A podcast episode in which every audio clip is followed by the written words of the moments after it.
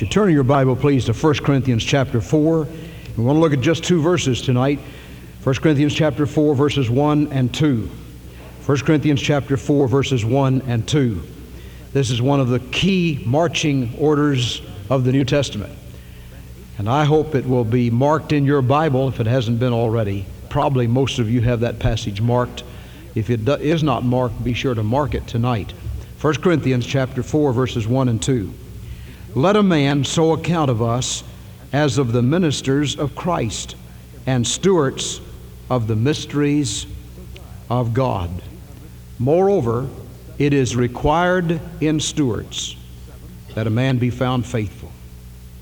Let's read that verse together, verse 2. Moreover, it is required in stewards that a man be found faithful. The Apostle Paul is writing to the Corinthian church, and he says, uh, there's one thing I really want. It's like Brother Jim was saying. We don't want the glory here. We want the glory to go to the Lord. And it'll be glory enough for us when we get home and we see Jesus. And he gets all the glory and honor, and we get to give our, our diadems and place them at his feet. And Paul said, Let everybody account of us as of the ministers of Christ. A minister is a servant, somebody that points to Christ. He's talking about all of us. He wasn't just talking about himself as a preacher, he was talking about all of us. He said, let, let people account of us as ministers of Christ, as servants of Christ. And then he says, we are stewards of the mysteries of God. Stewards of the mysteries of God. It's a temptation to me tonight to just preach on that little section right there, but the key verse that God's laid on my heart is verse 2, very briefly tonight he, by way of introduction, Paul gives verse 1. He says, I want people to think of me not as some great preacher, not as some great missionary, but I want somebody to think of me as a, as a servant of God. Is that what you want? Is that what we want? We want to be servants of God. And stewards of the mysteries of God. There are mysteries associated with the Word of God and with God. Great is the mystery of godliness. There are mysteries there. And we are stewards. That means we're tenants of the mysteries of God. We are caretakers of the mysteries of God. And then he gives verse 2. Three great words in verse 2. Moreover, it is required in stewards that a man be found faithful. Those three words, underscore those. Moreover, it is required. He doesn't say it's voluntary, he says it's required. Who are the stewards? All of us. And he says it is required in stewards. And the focus is there on a requirement. If you were going to take a job, and you'd say, now what is expected me, of me in this job? And they'd say, well, it's required that you be here at a certain time, that you learn how to uh, do this and do this and do this, and, and it is required that you do certain things it wouldn't be a matter of choice, wouldn't be a matter of, uh, well, I think I'll try to do that. Maybe if I can get around to it. Uh, it would be a requirement, and if you're going to have the job, you'd have to do it. And Paul says, if we're going to be a steward, it is required in stewards. Now, the second thing to notice is steward, the word steward. What is a steward? It's somebody who takes care of the property of another person in the Methodist Church. Uh, I, I was a Methodist years ago when I was a little child. And my daddy was a Methodist, and, and my uncles were Methodists. And I had two uncles that were faithful stewards in the Methodist Church. Uh, their grandfather, their, their father rather, my, my great grandfather, my grandfather, I don't know how it was, but anyway, they, they owned a large area of ground in, in uh, Henry County. And my grandfather gave uh, a, a prop, piece of property for the church. It was called Mount Gilead Methodist Church. And the old home place was just on that property up, up the road a little bit from that old church. My grandfather had given that property, built the church, and he'd been a member of it.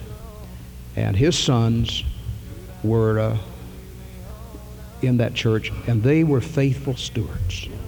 They were there no matter what kind of weather there was. They were down there and they'd go down there and build a fire and they'd go clean the building and they'd do everything that ever had to be done in that building. They were faithful stewards.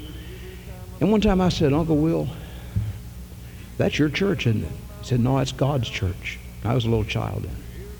Well, I said, You go down there and make the fires and sweep the floors and lock the doors and you do everything. That's your church. No, he said, That's God's church. I'm just a steward. And I've not, not forgotten that. And you know, that's, way, that's what we are. We're stewards of property that belongs to somebody else. Our voice belongs to God. Our automobile belongs to God. Our car belongs to God. Our job belongs to God. Our energy belongs to God. Our money belongs to God. Everything we are, everything we have belongs to somebody else, and we're just taking care of it. We're stewards. It is required of stewards. And thirdly, that a man be found faithful. Found faithful. What does it mean to be found faithful? It means to be found full of faith. And the faith that leads him to stick to it and be there and get the job done. Be found faithful. Now, there are many applications. There are some of the entertainment world today, and I don't mean to pick on anybody, but there were there are entertainers who started out, they got their voice from God, and they uh, for a while gave it to God, and then they started branching out into the entertainment world, and they gave the voice almost in a prostitution for the things of the world. Now they're going to have to give an account of that. You may have loved the man from Memphis. You may have been, he may have been your idol. You may have his picture in your bedroom somewhere. I remember when he started.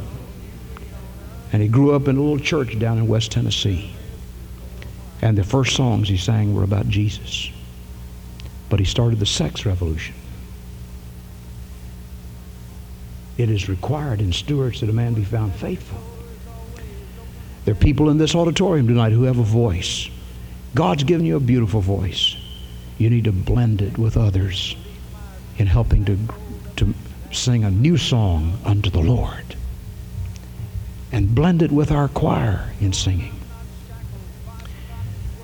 We're all recipients of money. That seems to be the legal tender, e pluribus unum. Can't hardly get along without it. And we work eight hours or five hours or 10 hours or 20 hours or whatever, and we get certain stipulated sums for that. Now, what are we going to do with it? I mean, the gross. It is required in stewards. That money is not ours. It is not mine. It is not yours. It belongs to God. And we've got to decide what we're going to do with it. It is required in stewards that a man be found faithful. Well, how do you find, be found faithful with that? The scripture gives us a very simple formula. God wants us to be dependent on Him. You see, if we trust our money, we trust all of our job and all that kind of thing, we're trusting something other than God. It's hard for us to see that sometimes. But if we trust God, and God says, Look, I'm going to give you a $100. You live on 90 of it and give me 10. And just by faith, we say, Lord, I'll do that because I love you. I'm, the only reason I'm getting the $100 is because of you. It belongs to you to begin with. And if you tell me to do it that way, I'll do it that way. And I want to tell you, God will bless you and help you and strengthen you if you'll do it that way. It is required in stewards that a man be found faithful. But that's straight down the gamut of life in every phase in every area of our life. It is required in stewards that a man be found faithful. May we pray. Our Father, we thank you that you have given us a formula here that if we'll follow, one day when we stand before thee, we'll not be ashamed, face to face with Christ our Savior. What a blessing it'll be and what glory it will be after a while when we can report in, give you the salute of eternity, and say, I'm presenting myself before you, Lord, for the accounting. And we hear the Savior say, Well done, thou good and faithful servant. God, help us to do it. In Jesus' name, amen. May we stand, please. Brother Jim, find the song, Blessed Be the Tie That Binds. And we want to sing that tonight as a closing hymn and sort of a dedication hymn and a reach out hymn. Brother Wayne prayed a while ago the Lord would help us to reach out in love. And that's what, one of the, one of the uh, uh, challenges of this song.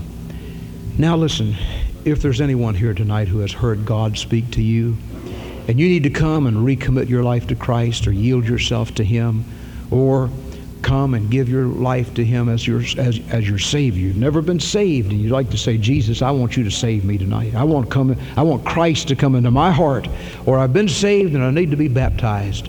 Or uh, there's an area of my life that needs a recommitment, or I need more spiritual power. And I just pray that God will give it to me. If you, if God has spoken to you like that, you come and uh, let's just pray together a moment while we sing all the stanzas of this great hymn, brother.